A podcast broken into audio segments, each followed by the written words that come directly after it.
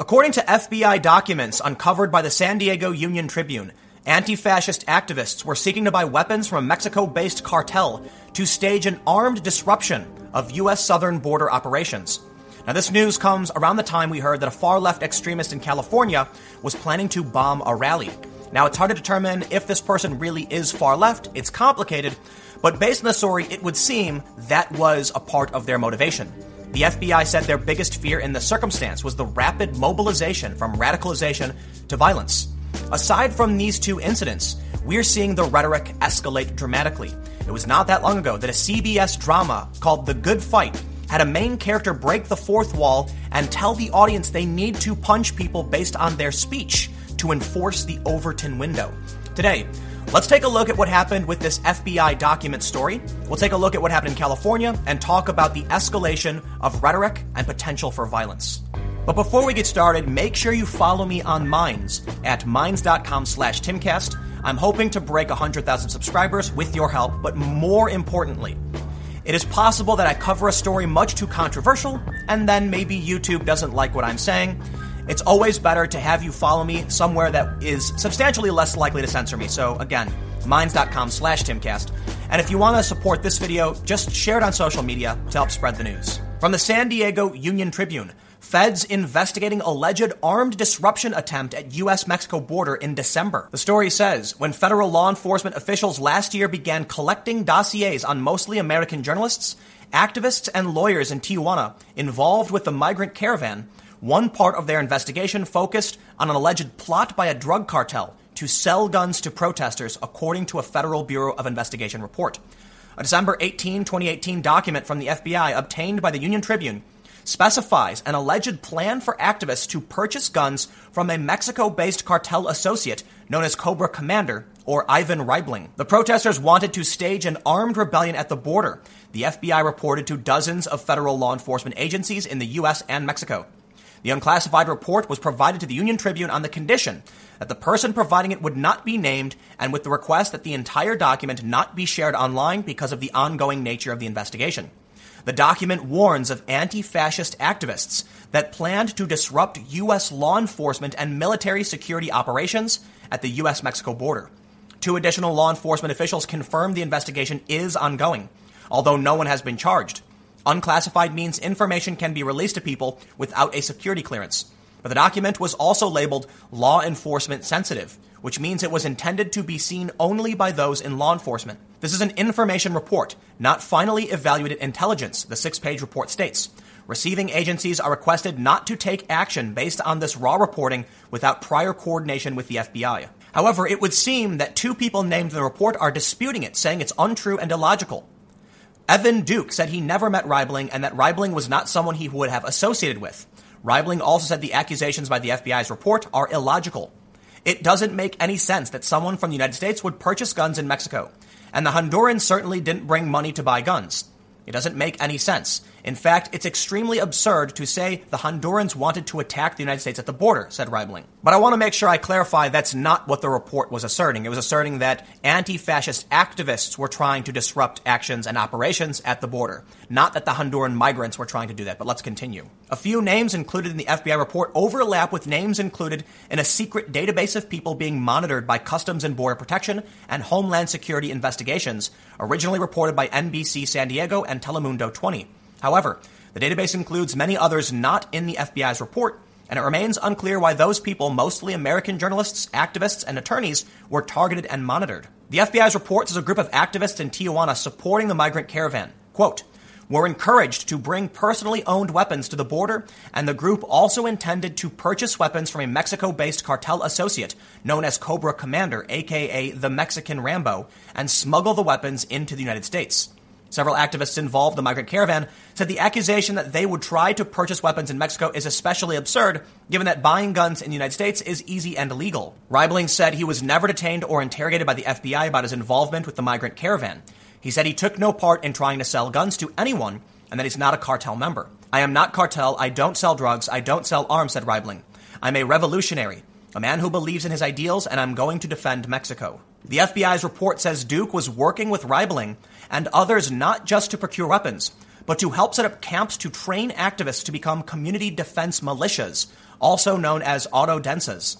Organizers planned for the camps to be used as staging platforms from which five-person units would form to train anarchists in fighting, combat, and conducting reconnaissance, and then launch to disrupt U.S. government operations along the border, the report states. It's entirely possible the FBI report is incorrect. Maybe they were acting on tips. Maybe the information isn't confirmed. They didn't arrest these people. There are no charges. So we're not even near innocent until proven guilty. They're not even charged with a crime at this point, and they've denied it. Now, the FBI investigation is ongoing, so we don't know how things will play out. But I think it's important to keep everyone calm because no one has been arrested. But we did see this story yesterday as well.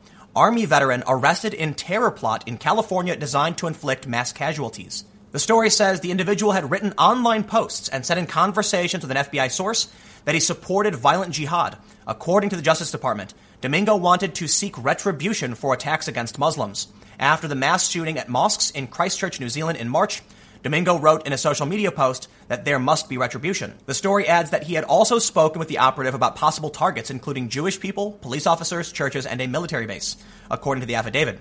Officials said the Army veteran also considered carrying out a drive-by shooting with an AK-47-style assault rifle he owned. According to prosecutors, Domingo had declared his fidelity to Islam on March 2nd. Our biggest fear is this was a rapid mobilization from radicalization to violence, FBI Special Agent in charge Ryan Young told reporters. We get asked what keeps us up at night. This is what does. It's not black and white to determine whether or not this individual is far left or not.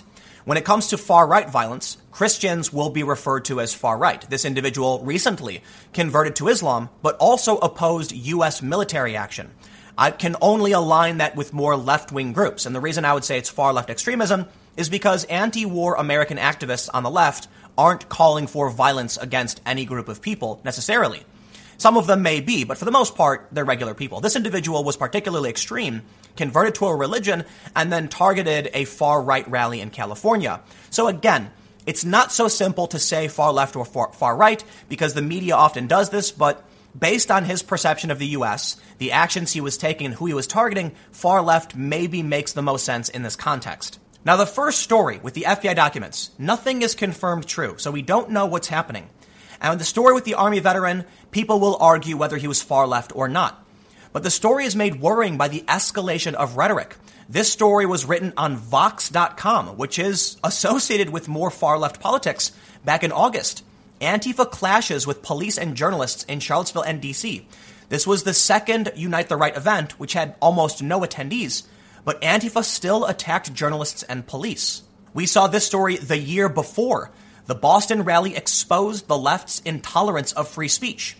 At this event, a video was going viral of an old woman being dragged on the ground as an anti-fascist activist attempted to steal her American flag. I highlight those stories to bring up the context. The first story from the FBI presents a real law enforcement challenge. If they truly believe this is what's happening, if this was happening, then anti-fascist activists are seeking weapons to actually stage a disruption of U.S. border operations to train people according to the documents. That wouldn't surprise me. There have been trainings. There have been armed left-wing groups patrolling streets. There have been many stories about the rise of the armed left. This one from the New York Times says, threats from the right inspire a new left-wing gun culture. In this story from July 2017, we learned about Redneck Revolt, probably the most notorious armed left-wing group. The story says, the armed left-wing group wants to stamp out fascism. Over on my Subverse channel, we published a story in February about the armed left, the Stone Mountain Shutdown, where we can see many people with rifles and Workers of the World flags patrolling. There's nothing inherently wrong with individuals exercising their right to bear arms. This is just another grain of sand making a heap. We've seen the escalation of violence. We've seen the escalation of rhetoric. We have seen armed patrol groups. None of this is to diminish what we see from right-wing groups at all, but to highlight what we're seeing from the FBI, what we're seeing from this escalation in California, and even from mainstream television to say that there is a growing threat of left-wing violence. It may not be as bad or extreme as other groups, but the point is it does exist. A few weeks ago, on a show called The Good Fight, they had a segment called The Overton Window, in which this character breaks the fourth wall, talking to the camera, explaining, you do need to attack people unprovoked. While he was specifically referring to punching Nazis unprovoked, he said, It's like Overton's window. That's the term for which ideas are tolerated in public discourse. Well, Overton's window doesn't mean S unless it comes with some enforcement. So yeah, this is enforcement. It's time to punch a few Nazis. While I can understand the emotion and sentiment behind what he's saying, we have to recognize that it's wrong to attack people unprovoked. At the event in California, the far right never showed up. This Army veteran was planning to bomb people, and if he carried out his plan, it's entirely likely he would have just hurt left-wing activists. So thank goodness the FBI was able to stop him. The other issue is that the left will call everyone a Nazi and everyone alt-right, and then run-of-the-mill conservatives get attacked at these events like we saw in Berkeley. But again, it's made worse by stories like this. Chris Cuomo saying Antifa is a good cause. On the same day we heard from FBI documents that anti-fascist activists were seeking weapons to attempt an assault on the southern border, Andrew Cuomo actually defended Antifa as a good cause. While he did say they're not perfect, there are problems with them, it's not a good cause. It's a violent insurgency. These people call themselves revolutionaries, and they seek to hurt people. These are people who seek to use violence to secure political goals. That's terrifying and dangerous. And no, it's not a good cause. The rhetoric is escalating, the TV is pushing this, and then we see these stories on the same day. I certainly feel like things are going to get worse. And it's frustrating because I've said it for the past 2 years. Now we're hearing the story from the feds.